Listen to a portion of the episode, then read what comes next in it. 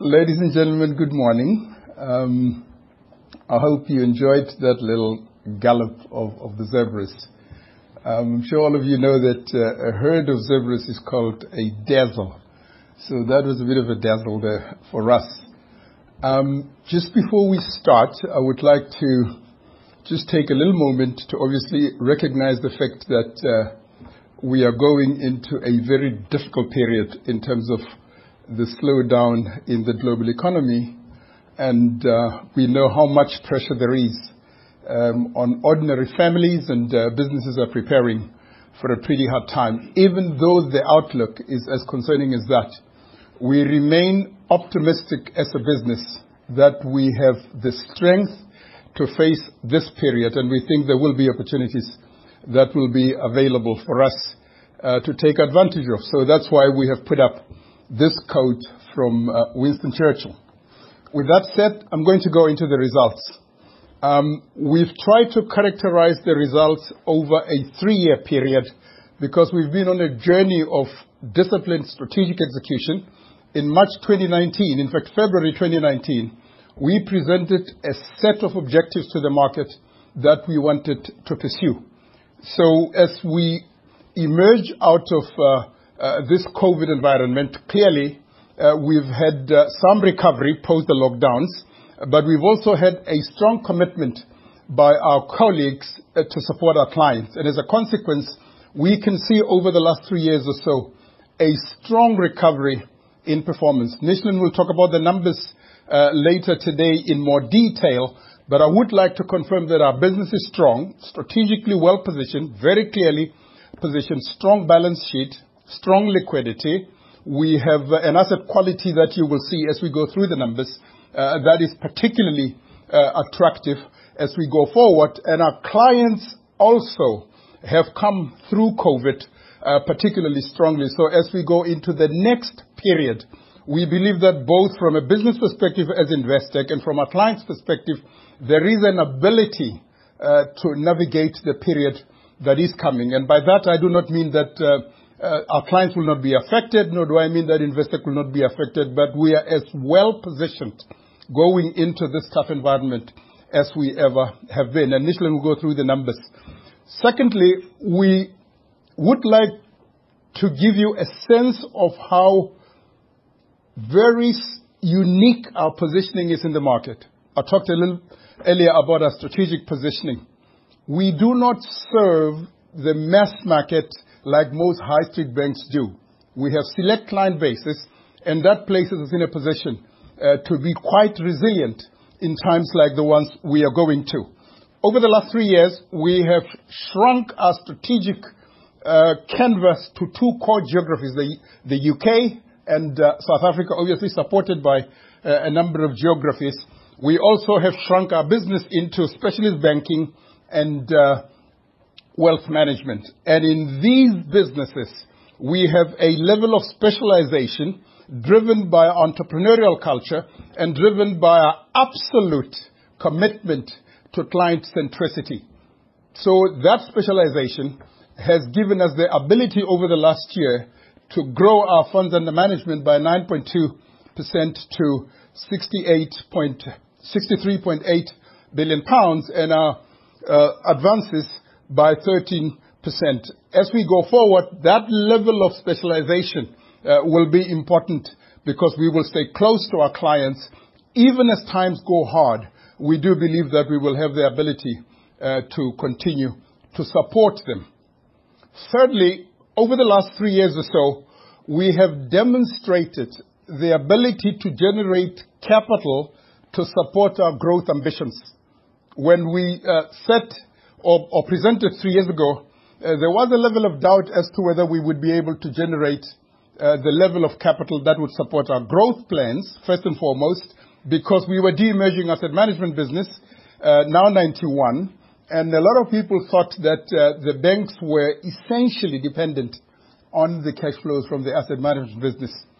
I'm really pleased that we've been able to generate significant capital that's allowed us to support growth, and importantly also to pay generous dividends. You will see in these results that we are able to declare fourteen p, bringing the, the dividend for the year to twenty-five p. And in fact, we also will uh, will be distributing at the end of this month uh, fifteen percent of ninety-one, bringing uh, into our shareholders a total distribution of uh, what is it, Nishlan? one point six. I like to call it just under one point seven billion. In rand terms, about thirty-two uh, billion rand. That is significant capital return uh, to our shareholders. If you look at the trajectory of our returns, I would like to point out specifically that given the level of capital, both in, in uh, uh, the U K and South Africa, you'll see that our capital ratios have gone up, but specifically in South Africa, we have the level of excess capital. Our capital ratio uh, will have printed at fourteen percent if you, we take in uh, A R, A R R B that we are uh, on parallel run with at the moment. That capital ratio gets to sixteen percent. So there is a level of optionality to return some capital to our shareholders over the next two years. So when we look at the returns, uh, being the last point that um, I want to talk about on this slide, uh, we see that there has been a strong recovery in returns. Each of our businesses is generating returns in excess of the cost of capital. But we have excess capital in the middle that we have to deal with. We have an investment portfolio that we said we wanted to reduce over the last three years. So we see both from the momentum of the businesses as we go forward, given the support we give to our clients, and our ability to manage capital better, that we will be able to get to our medium-term targets in twenty twenty-four. At the moment, Uh, we printed an R O E of eleven point four percent. Uh, we will hope for an improvement in the coming year. And in twenty twenty-four, we hope to be uh, well inside uh, of that range. You will see that with respect to cost-to-income ratio, uh, we are already at sixty-three point three percent versus our medium-term target of uh, sixty-three percent. Uh, so we've made significant progress, and we have a level of confidence as we continue to execute with discipline our strategic path. Just looking at the numbers very briefly, we've had uh, a ninety-one percent increase in adjusted earnings per share to fifty-five point one p, slightly ahead of guidance uh, that we had provided, and we're really pleased that the driver behind these results is revenue growth. Over the last year or two, most banks have had uh, fantastic results, but driven largely uh, out of um, impairment releases. So we've seen twenty-one percent growth uh, in revenues. Second, we have had significant cost control. Costs are up six percent, but fixed costs uh, were contained to a growth of one point one percent. If you look at our pre-provision um, operating income, that is up fifty percent.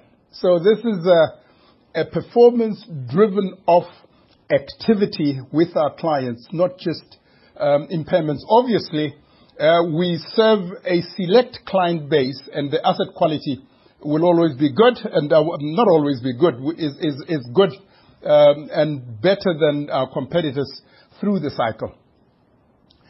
The next number I would like to highlight, obviously, is the adjusted operating profit at six hundred eighty-seven point four million pounds. That is eighty-two percent ahead of last year. As I said, driven off revenue growth. What is really pleasing for these results is that of that six hundred eighty-seven point four million pounds, three hundred million pounds of that has been generated by our business in the P L C. You will know that over time there have been some people who've doubted the capability of this business to generate substantial growth. Nishlan will report that this business in the U K increased earnings by one hundred thirty-eight percent or so. A fantastic performance. That represents, uh, the three hundred million represents about forty-four percent of our total adjusted operating profit. The second uh, item I would like to highlight is that of the revenue of just under two billion pounds that supports this adjusted operating profit number, just over a billion, just over half, is non-interest revenue. So both from a geography perspective, uh, P L C Limited, and from a uh, source of revenue or kind of revenue, uh, net interest versus uh, non-interest revenue, we see a balanced business model that gives us the ability to go through difficult periods uh, because of that level of diversity. Our cost-to-income ratio I've spoken about. The jaws are opening, increasing revenues, well-contained costs, leading to the crocodile's jaws opening a lot wider. The credit loss ratio at eight basis points is obviously at a historical low, and that is a consequence of three things. First, we have seen very low actual impairments in the period. Second, we have seen recoveries in our South African business. And I would like to point, thirdly, that we have retained significant overlays, given as we uh, move substantially out of the lockdowns, as we said, with inflationary pressures uh, on the outlook. Uh, there obviously is uncertainty and downside, so we have had to uh, retain um, the character, uh, a, a different character of overlay, but significantly we have retained um, our overlays. Our business, as I said, is highly niched, so the asset quality uh, of our client base is really particularly, uh, the quality of our client base is particularly good, therefore the asset quality of our books is also good. Getting to return on equity, uh, at eleven point four percent, we have moved from, uh, increased from uh, six point six percent, so that is a pleasing increase. Look at the return on equity from our U K business at eleven point two percent. That is a fantastic return.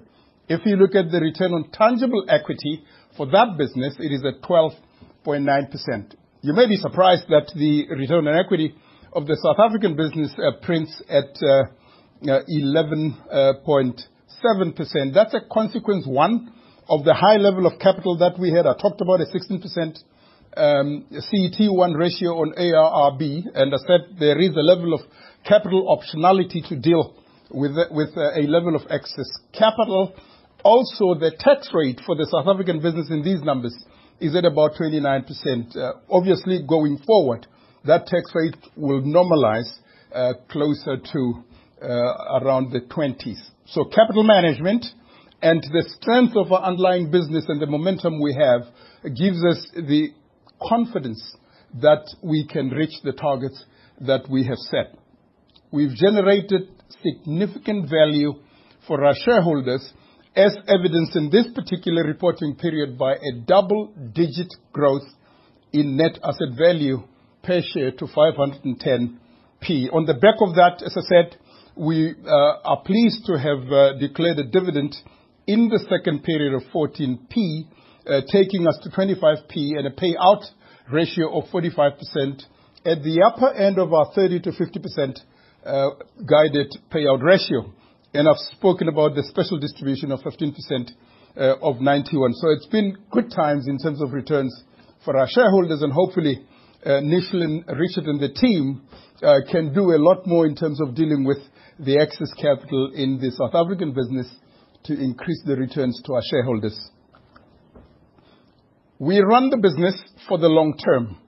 Um, while the profit numbers look impressive, our purpose is to create enduring worth for our clients, for our colleagues, for the communities in which we operate, and obviously we want to do so in a manner that protects the environment. So we have ingrained and uh, uh, made sustainability a core element of our business as opposed to a separate Uh, consideration, whether it be in the lending that we do or in the investing, in the investing uh, that we do. Uh, I will not go through uh, the different uh, measurement points that we have on this slide.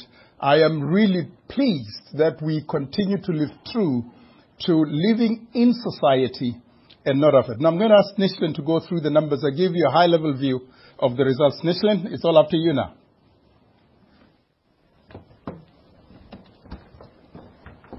Thanks, Fani, and good morning to everyone.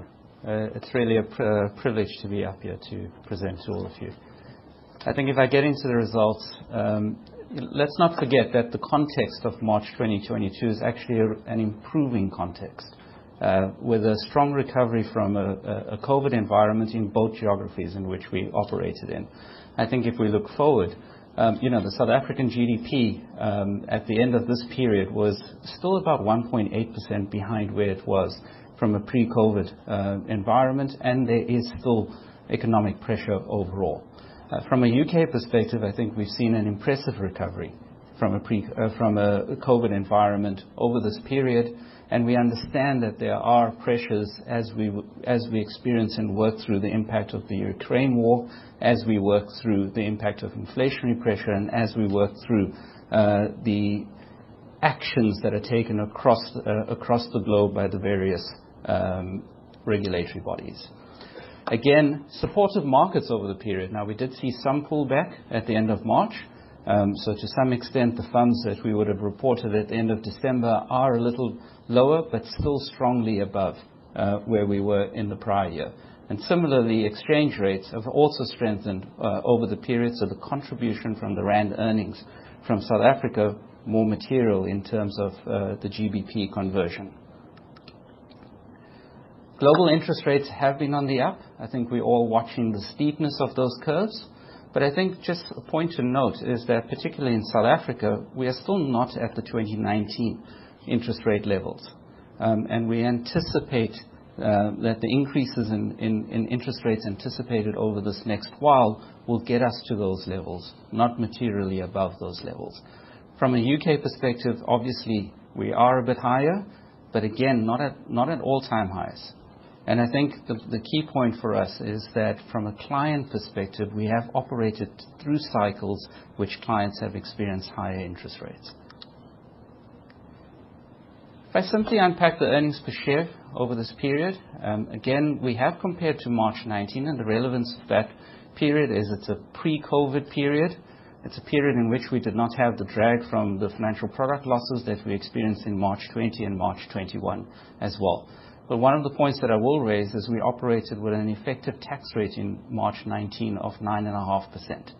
That effective tax rate is now effectively normalized towards twenty-two percent, albeit different in our geographies, where it's a bit lower in the U K from a normalized rate and higher in South Africa from a normalized rate.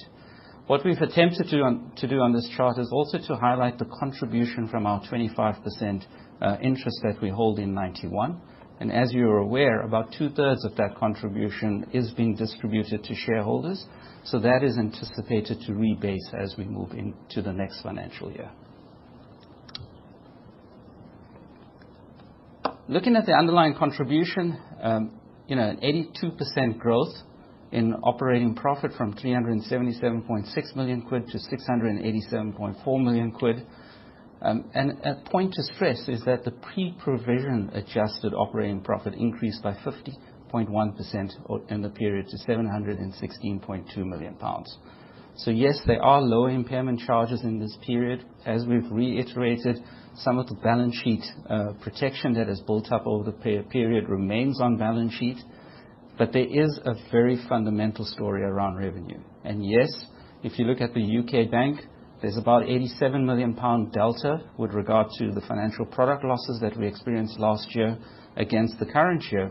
But the underlying growth of three hundred thirty-two million pounds you'll see has strongly come through in the net interest income line, representing the fundamental growth and focus on client acquisition in that, mar- in, in that market. But broadly speaking, if we look at the two big areas, the South African and the U K business, strength being reflected within those particular markets that we operate in. And if we look across the businesses, so whether that is the banking businesses or the wealth businesses or the investment portfolio that we hold across the group, all of these have positively contributed um, across this period. And I'll unpack each of those as we go get into the detail just now.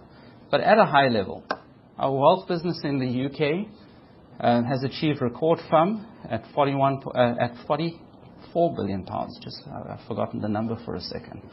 Uh, growing for, by uh, growing to f- from forty-one point seven billion pounds with net inflows of one point two billion pounds over the period. We have disclosed that Some of that net inflows over the period has arisen from our integrated approach against our private client uh, businesses, and about four hundred thirty-seven million pounds of the one point two billion pounds represents funds under management gathered from that particular portfolio within this period. Adjusted operating profit up by seventeen point nine percent to eighty-seven point seven million pounds. The wealth business in South Africa achieved overall growth in funds under management of just over thirteen billion pounds, of which twelve point one billion pounds was discretionary. So a large content coming from that, and effectively record levels uh, of uh, new new funds under management gathered in the period. And we'll unpack the reasons, but a, a strong performance with a thirty percent increase uh, in operating profit to seven hundred twenty million pounds.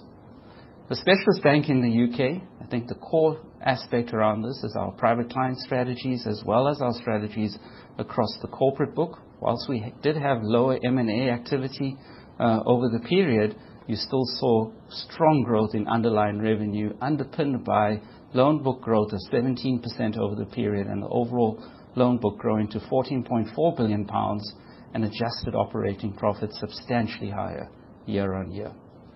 The South African Specialist Bank operated in an environment where there is still subdued business confidence, and in that context has, has grown the loan book by about four percent. Significant, grow, uh, significant portion of that coming from our private client lending books and our corporate books. To the extent that we did experience loan growth over the period, there was also higher repayments, resulting in a much lower contribution to overall growth levels in the period. Adjusted operating profit in that context grew by forty-five percent to seven point one billion rand. Our group investments portfolio is valued at just over a billion pounds at this point in time, of which around about a third of that is being distributed uh, to shareholders. Now, coming back to a point that Fani raised earlier, I think if we look at the mix from a geographic perspective, Um, the U K generates around about fifty-five percent of the revenue for the group and just under forty-five percent of the operating profit for the group. South Africa contributing fifty-six percent uh, to the operating profit um, of the group. And from a business perspective, seventy-two percent of our revenue coming from the specialist bank, and you will see when we report annuity income that we report around about seventy-six percent annuity income Uh, for the group. So there's a high component as well within the specialist bank um, that we see as recurring income, with twenty-three percent coming from our wealth businesses and around about a five percent contribution uh, from the group investments portfolio. Now, de- just some detail in our wealth business in South Africa. Funds under management at three hundred sixty-five billion rand. Growing from three hundred thirty-three billion rand, and in other words, nine point five percent increase since um, uh, March twenty twenty-one. And again, uh, stressing that you had around about um, six point nine percent growth in discretionary F U M over the period, with net inflows of just over twelve billion rand uh, over the period. Now, market volatility and some of the pullback that we saw in the in, in the last quarter, obviously dampening these uh, these growth levels to, to what we would have seen in, up to the third quarter of the year. Notwithstanding any of those pressures, operating profit growing by thirty percent, fundamentally underpinned but by sustained inflows into our offshore uh, product range, which is a new, unique offering from a South African perspective, particularly taking the entire business uh, uh, that we have to offer to our international client base uh, in South Africa as well.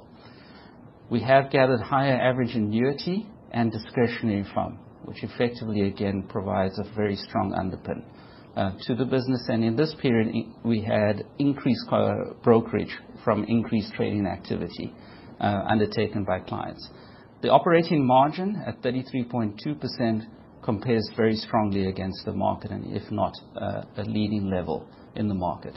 Now, in that context, operating costs have increased by seventeen point nine percent. which is much higher than the average, uh, as I will indicate uh, from a group perspective. Some of that is variable, so it's, it's associated with the increased operating profit, but there remains sustained investment uh, with regard to investment specialists, wealth managers, and, and I T. If I move over to the wealth business in, in the U K, here, as I've indicated, uh, fund increasing by six point six percent to forty-four point four billion, similar to South Africa, uh, impact of uh, the, the quarter end markets and moving into the new quarter. Net organic growth of about uh, two point nine percent with inflows of one point two billion pounds uh, over the period.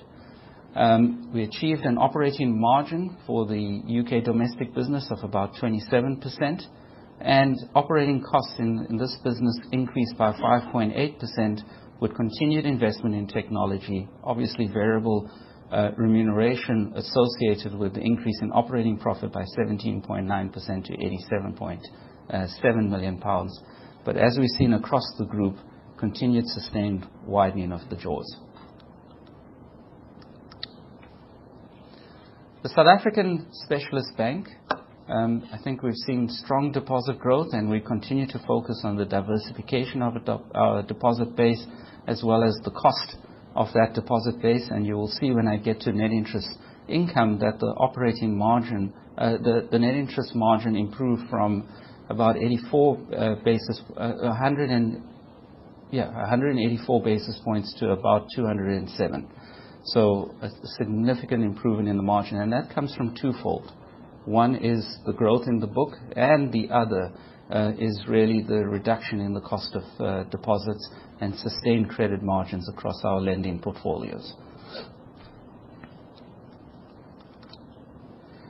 And that brings me to a split of the earnings base, when you see that net interest income in the South African business grew by thirteen point two percent. And again, I'll stress, driven by reduced uh, funding costs and overall average uh, increase in loan books year on year. Net fees were supported by higher lending activity and higher turnover in the business, as well as higher transactional volume uh, from our private client base. And I think we've grown that private client base by just over seven percent uh, over the period. Trading income uh, supported by increased client activity across the base, and that was a strong performance uh, over this period. Now, the cost-to-income ratio improved to fifty-one point one percent, with operating income increasing by eighteen point seven percent. Fixed costs were well managed, with overall uh, increases well below inflation in the South African market, and we've seen that for a sustained period over three years, with fixed costs increasing by just over four point two percent. And operating costs in total increasing by eight point nine percent, but a strong widening, again, of uh, the jaws in that particular market. Overall, adjusted operating profit increasing by forty-five percent to seven point one billion rand. From the specialist bank uh, business in the U K, I think fundamental strong growth in the underlying uh, core loans and advances from twelve point three billion to fourteen point four billion. And that is a significant component of the overall group's uh, core loans and advances of twenty-nine point nine billion uh, pounds. That growth of seventeen percent uh, is uh, around about eighteen point five percent if we adjust for the fact that we have dis disposed of a component, being the Australian portfolio a, a year ago. And our private client lending is up around about thirty-five point one percent. Uh, that is fundamentally driven by the strategy that we introduced uh, to the market in February nineteen uh, and focused on our high net worth uh, client base that we continue to build. Um, and it's an area of focus in terms of integration with our overall uh, wealth uh, business as well. Demand for corporate uh, credit lending was strong over the period uh, across several portfolios. And again, I'll unpack that for you a, a little later. But by growing by about twelve percent if I adjust uh, for Australia. Again, deposits effectively uh, being managed on a basis of achieving uh, better overall cost of funds uh, in the period. And again, when we get to unpack um, the uh, revenue lines, you can see that net interest income increased by twenty point nine percent over the period. Ruth, I forget the, the net, net interest margin, but I think it's about two point one four, somewhere around there. two point one six percent. There's uh, imma immaterial costs related to what we previously reported as a structured product book, and it's an area that we're not really focusing on in these results because it has been well managed. Uh, the, the risk is significantly lower from where we have been, and whilst we've been in choppy markets, uh, the overall cost for this period has been relatively immaterial. Um, there have been lower net, net fees, and part of that is associated with the wind down of Australia, as well as a reduction in equity market uh, activity off a high base in the prior year. And if we look at the cost-to-income ratio, significantly improving from eighty-one point three percent to sixty-nine point six percent uh, over the period, underpinned by strong growth in operating income and costs being managed uh, effectively relatively flat.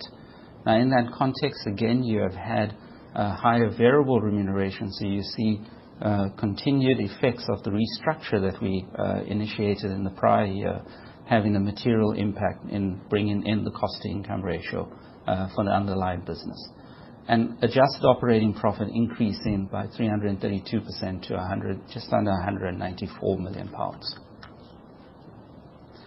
Group investments, it's now a simple portfolio. Uh, when we refer to it, there are effectively four lines, of which three are the most material, and that's our twenty-five percent interest in ninety-one, um, our investment in Investec Property Fund, which reported strong results yesterday, and our investment in I E P, which is in, where we have seen an improvement in our income yield to about five point two percent over the period.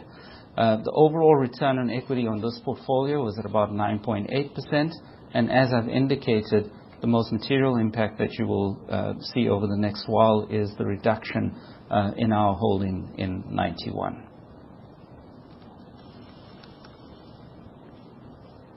Now, bringing the picture back together, um, and, and this again is a reference to uh, overall Investec.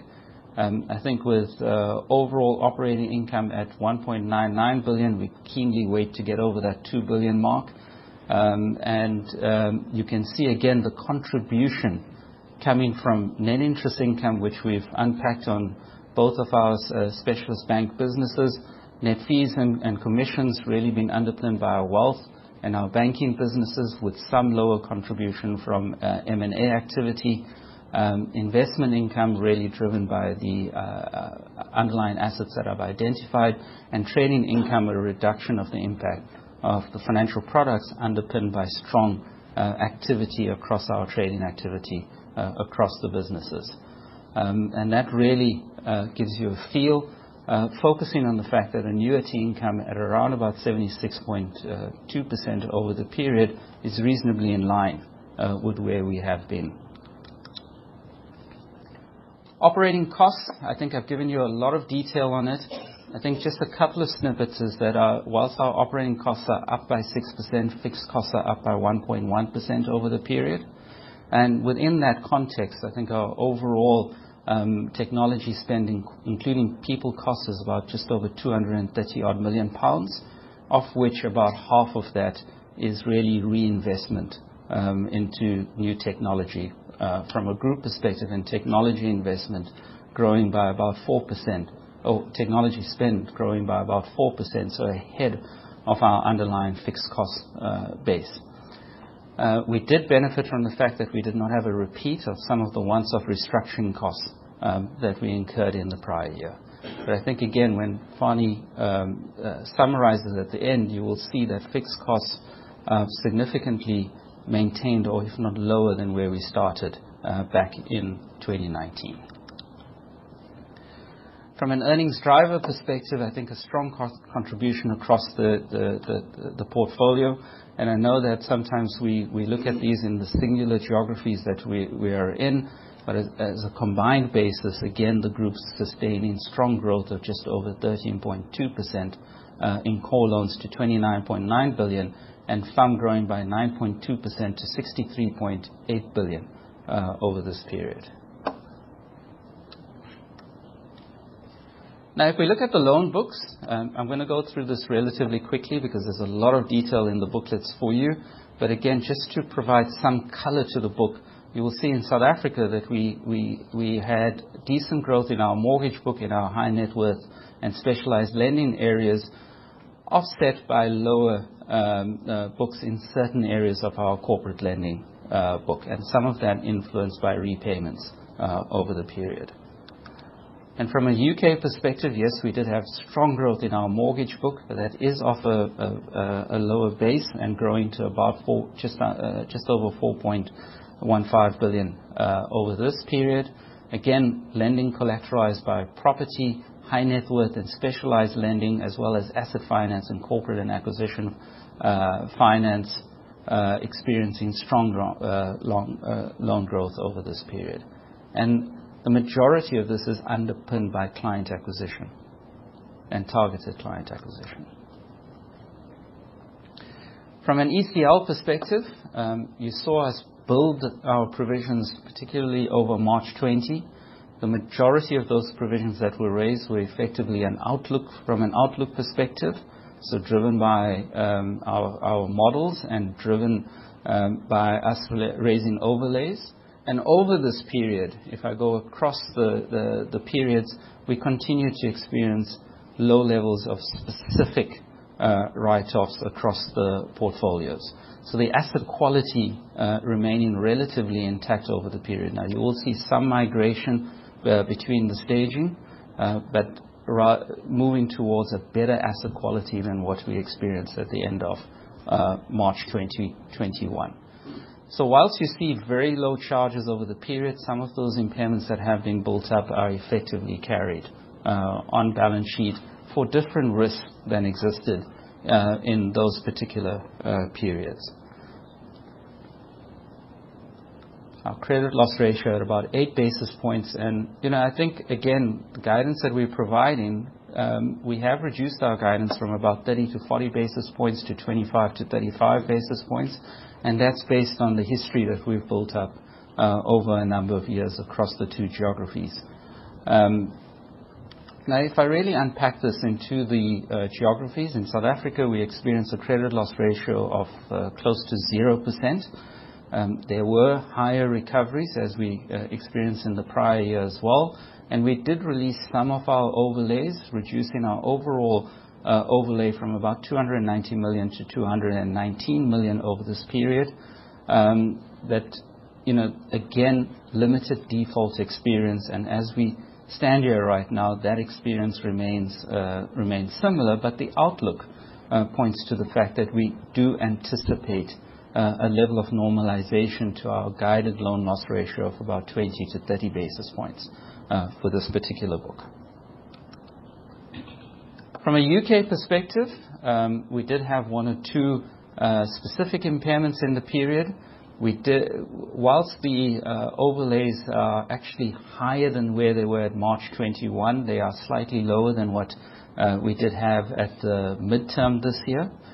Um, and overall, uh, lower experienced uh, im- impairments and lower propensity for new impairments, albeit that with a loan book growth of around about seventeen percent, there are new impairments that arise on day one uh, with those books in our, in our models. We look at our balance sheet provisions. Uh, overall, I would say balance sheet provisions relatively comparable uh, year on year. Um, there are some recoveries that will reduce overall uh, uh, uh, provisions, uh, but coverage ratios remaining relatively in line with where we've seen them, and again comparable uh, from a market perspective, taking into consideration the higher level of collateralization uh, that exists in our books. We have seen some migration between stage uh, stage three and stage uh, uh, two over the period, slightly different experience in both geographies. Now coming to R O E, um, I think Fani has touched on the essence of R O E from a South African perspective at eleven point seven percent in the context of a sixteen percent C E T one ratio, um, and uh, from a U K perspective, a twelve point nine percent return on tangible equity, uh, really representing the level of capital that's also invested in, in our wealth businesses. From a geographic split perspective, the overall capital base is pretty evenly uh, deployed between South Africa Um, and, and the U K, um, and um, you know, some of the nuances in these results is that you do have a higher tax rate in South Africa, a little lower tax rate uh, in in the U K, which we will, one would have to adjust for in in uh, forward-looking models.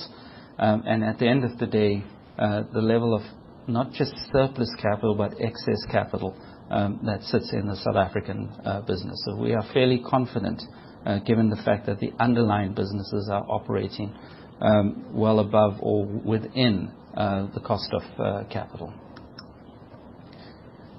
And maybe a final point that I would make on capital is when you do look in our detailed books, uh, we reflect the, um, uh, the return on equity for our businesses on the basis that each of those businesses are operating with that surplus and excess capital across both geographies. So it's on a fully absorbed basis. Um, the C E T one ratio uh, from a P L C perspective has improved from eleven point two percent to eleven point seven percent. I have to it reiterate that that is on a standardized basis. So when you do compare to market, note that. And the second differential for us between us and the market is the fact that we are not a G SIB bank.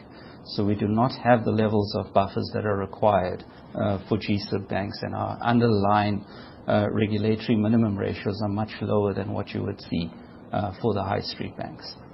Um, operating with a leverage ratio of nine point two percent, um, and that is now a standardized uh, industry calculation uh, that we reflect. From a limited perspective, our C E T one ratio is at fourteen percent, um, and overall capital ratio at seventeen point five percent. And as we've indicated, under um, uh, our full adoption of A R B, both of those ratios are about two percent higher uh, than these. We do anticipate Uh, moving the remaining portfolios within this financial year.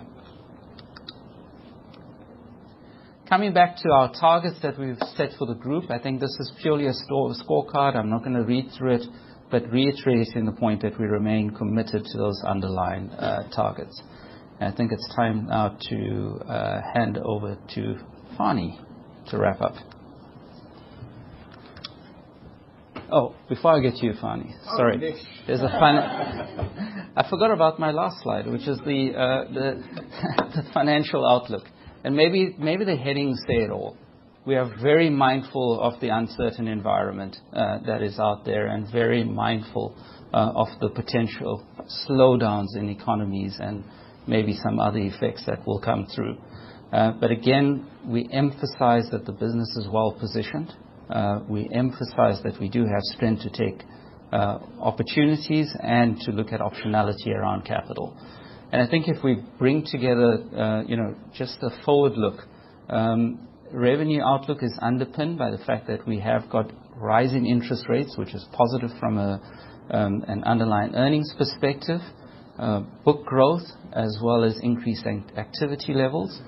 We, de we expect our cost-to-income ratios to come well below uh, our target of sixty-three percent, and our normalized guidance of impairments is a counter to some of those benefits um, that we've highlighted, and the fact that a distribution uh, which places some of ninety-one in your hands means that we take it out of the earnings um, that, that, that we have. Um, and I think as you look at R O E, be conscious of the capital level, uh, levels that we operate at. So yes, we do anticipate an improving um, uh, return on equity in the next financial year, but really see ourselves getting into our targets in the F Y twenty-four year. Now, Fani, definitely over to you. Okay, Nish, let me take it home. Um, Nishlan has obviously gone through a level of detail. It's taken twice the time that I took to open up, so I'm going to try uh, take it home much quicker. Um, as I said at the beginning, we've been on a particular strategic journey from a business that was uh, quite wide in terms of its coverage, and we have uh, shrunk uh, for better profitability, better relevance and better scale in the geographies where, uh, where we operate. So that journey has been interesting. And uh, as I said earlier on, we have, uh, um, after the demerger now, um, uh, we are distributing uh, further um, our holding um, in ninety-one. Um, we've exited uh, Australia, Hong Kong, and a few other areas. So in that process, we have refined our risk appetite and granularized um, our loan book. So as we go forward, uh, we would expect Uh, a much more lower risk business, but with a level of client engagement that is higher of the base of the franchises that we have. Um, so the work to simplify uh, has come to uh, a good end uh, as, as we go. And as part of it, our, our businesses are focused quite sharply on serving uh, the clients that uh, we have chosen to serve, because we do not have the bulk of uh, the bulk bracket businesses where we choose to compete. We really have to be exceptional. We uh, take on people that are entrepreneurial. We have a mindset of agility, uh, which obviously is helpful in an environment where uh, we are going into, and we've always been totally fascinated uh, by the idea of being client-centric. One of the planks as we go forward is that we will look to serve our clients much more holistically. As an example, the private bank served their clients with a high level of focus um, in terms of um, solutions, but also in terms of uh, service levels. But there was not, at the same time, a level of coordination between the private bank and the wealth business. So while those specializations will continue, we will look to integrate those much better for better effect for our clients, and also uh, for better returns for the business. Equally operationally, we will look to invest more into our platforms to serve the business uh, holistically, increasing operating leverage and increasing uh, the experience of our clients. Nishlan spoke about our investment into technology. As we move forward, we expect to uh, our technology spend to be a lot more oriented towards the transformation of the business to support growth.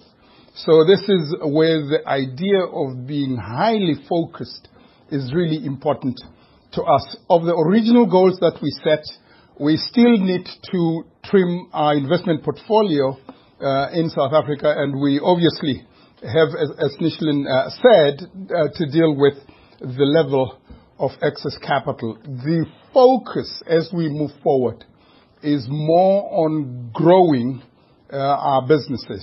We talk of client acquisition uh, in the areas where we have chosen uh, to play. In, in South Africa, for instance, there's a lot of work we're doing in the private client space, both at the top end of the market and at what we would call the bottom end of the market, which is still um, um, a high uh, level of client as opposed to a high street client. So lots of work there we are doing. We're doing a lot of work in the mid-market space uh, in South Africa and uh, in the U K. Similarly, in the U K, we have uh, uh, quite a significant level of client acquisition. Three years ago, we said that by this time, we will get to about six thousand five hundred uh, of these uh, high-net-worth clients. We are now at about six nine uh, or so, uh, and we remain confident that we will reach our targets, and that the cooperation and collaboration between bank and wealth will deepen and increase. Nishlan talked about some of the uh, referrals from the bank in this period, about four hundred eighty or so uh, million pounds uh, of A U M. Uh, we are very excited about, about that opportunity. We also will look uh, to work much more closely between our private clients business in South Africa and our private clients business Uh, in the U K, while said that uh, an, an emerging market like South Africa loses both skills and capital, uh, we obviously have to work with that environment. So our business is strategically positioned to support our clients as they either emigrate physically or financially. Um, so we, we are well positioned at the top end of the market. So there are a number of these growth opportunities that we are focusing on.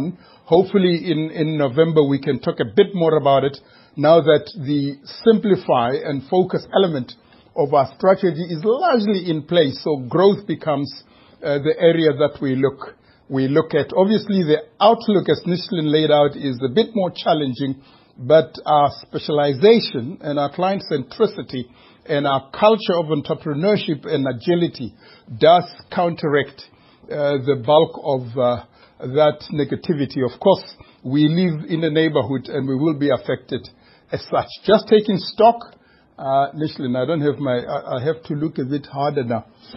I'm not as young as Nishlan. That's why I had my iPad earlier on. Um, so over these uh, years, we've obviously said we will substantially resize um, our operating platform. As an example, if you look at uh, our cost of operation, in particular in Ruth's business, you will find that over the last four years or so, we've largely had uh, the, the same level of uh, uh, cost base, uh, despite the fact that uh, we are growing our business quite substantially. Um, I mean, we've said, for instance, in this period that our fixed costs are up only one point one percent. That discipline continues uh, as we go forward. In fact, between the bank in the U K and the bank in S A, we think there are certain benefits we can gain by doing certain things uh, together. So the drive for more efficiency uh, will continue. We had also said uh, at the time that we will look to refine um, our risk appetite. I've spoken a bit about it, and you will see that uh, in the um, impairment profile as, as we go forward. We also had committed at that time that we will not be issuing shares into the market, diluting shareholders. You are beginning to see the W A N Os start to uh, reduce. Weighted average number of outstanding shares start to reduce. Um, and as I said, there is a level of excess capital that we have to deal with. And I'm not saying how we're going to do it, uh, but we have to do it. So you will see a number of these metrics continuing to improve. We generate, as I said, significant levels of capital, and you can see ordinary shareholders' equity increase over the period. Nishlan has spoken about the R O E and the capital level. So we are excited about where the business is positioned as we look forward. Nishlan, I'm not going to take thirty minutes. I'm trying to run through. So I won't go through this slide, but it uh, very neatly re-emphasizes our strategic positioning in the two geographies and in the businesses that we have chosen uh, to pursue. A level of scale would be Um, uh, represented by this particular slide. It's in the presentation pack. I won't go through it. Again, over the last three years or so, we had said we will pursue growth, and we'll talk a bit more about this uh, in our November results. We had said we will significantly manage uh, our cost base. We had said we will allocate our capital with uh, a level of discipline. We've made significant progress, but there is still more that we need to do there. And as we move forward, Uh, uh, Lyndon, who heads our technology and digitalization efforts, has a lot more work to do, because as a, as a specialized uh, bank, technology can help us uh, to uh, overcome some of the uh, disadvantages that we have. For instance, with respect to deposit taking, because we don't have branches. Uh, with respect to operations, as an example, one of the strategies that we are pursuing is that of partnering with fintech, as opposed to us uh, spending lots of money trying to develop certain of our platforms. We can go into uh, plug-and-play kind um, uh, arrangements. As an example, we have a, a, a, a strategic partnership with Manis uh, in certain areas of our business. So this area is quite important for us. Connectivity refers to building of a client ecosystem and an operating platform uh, that uh, services our clients. So these disciplines will continue as we move forward. So finally, uh, in conclusion, Nishlan, I'm not trying to take as much time as you did. Um, we are a specialized business. We have over forty-five years of a very rich heritage in the two businesses that we have spoken about. Private banking, as part of the specialist bank, private banking, corporate banking, investment banking. We have a number of specializations within that, like uh, property uh, management, for instance, and we really, where we operate uh, within wealth management, again, are specialists and have the scale. And as I said, there are opportunities between our two geographies. There are opportunities between private banking and uh, and uh, wealth uh, with us, uh, giving our clients a much more integrated private client offering. We continue to be fundamentally uh, dedicated to our purpose of making a positive impact to our clients, to our colleagues, to the societies in which we operate, and to the environment That remains core to us. And in everything we do, we, we are guided by that North Star. Um, and in these tough times, as we go forward, we will support our clients uh, as they may get uh, impacted by the environment. And we've supported our clients during COVID, supported our colleagues during COVID. And of course, as we go into this environment where, as an example, as we exit COVID, we have to work differently, we will continue to support our colleagues and support our culture. As I said, we have scale uh, in, in the businesses we have chosen uh, to be in, and we will continue to be selective as to who we serve, who we can be relevant to, who we can be competitive in servicing. We are not all things to all people. Very, very, very clearly. We have strong levels of capital, strong levels of liquidity. The asset quality is fantastic, and we have clearly identified ambitions for growth as we go uh, over the next little while. The environment and the outlook is cloudy, but we are confident in the quality of our clients, how strong they have emerged from the challenges of COVID, the strength of our culture, and the fundamental strength of our business.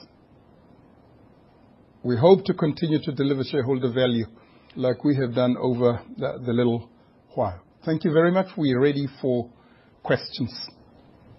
Thank you.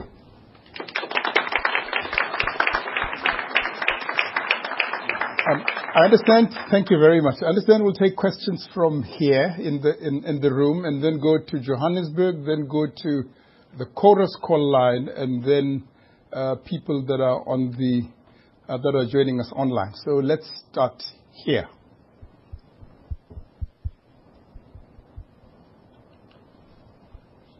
Sometimes silence is good. Sometimes it is not. Um, going, going, going. Okay, we'll come back uh, here. Let's go to Johannesburg. Have we got uh, our colleagues in Johannesburg? Any question from Johannesburg?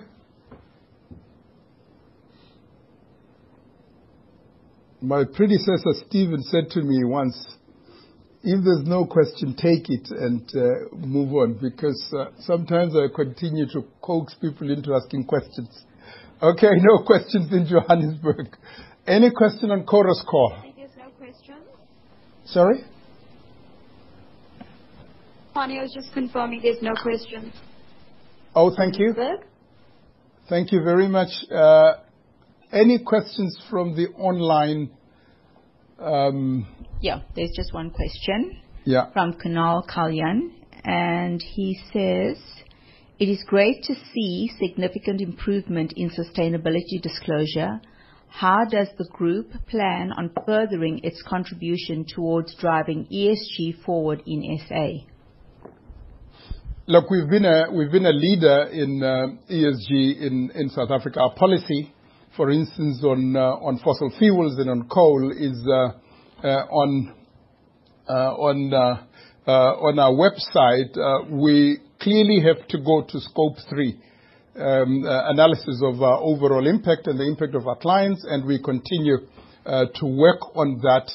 We've, uh, over the last forty-five years, even before sustainability and E S G uh, was in vogue, we've always said we are long-term uh, in our outlook on our impact uh, on our clients and on society. That's why we have the phrase, for forty-five years, we live in society and not of it. So in our lending, uh, we continue uh, to uh, deeply embed considerations uh, of uh, sustainability. In our investing, we are doing so more and more, and uh, we continue to uh, subscribe to more and more stringent standards as we go.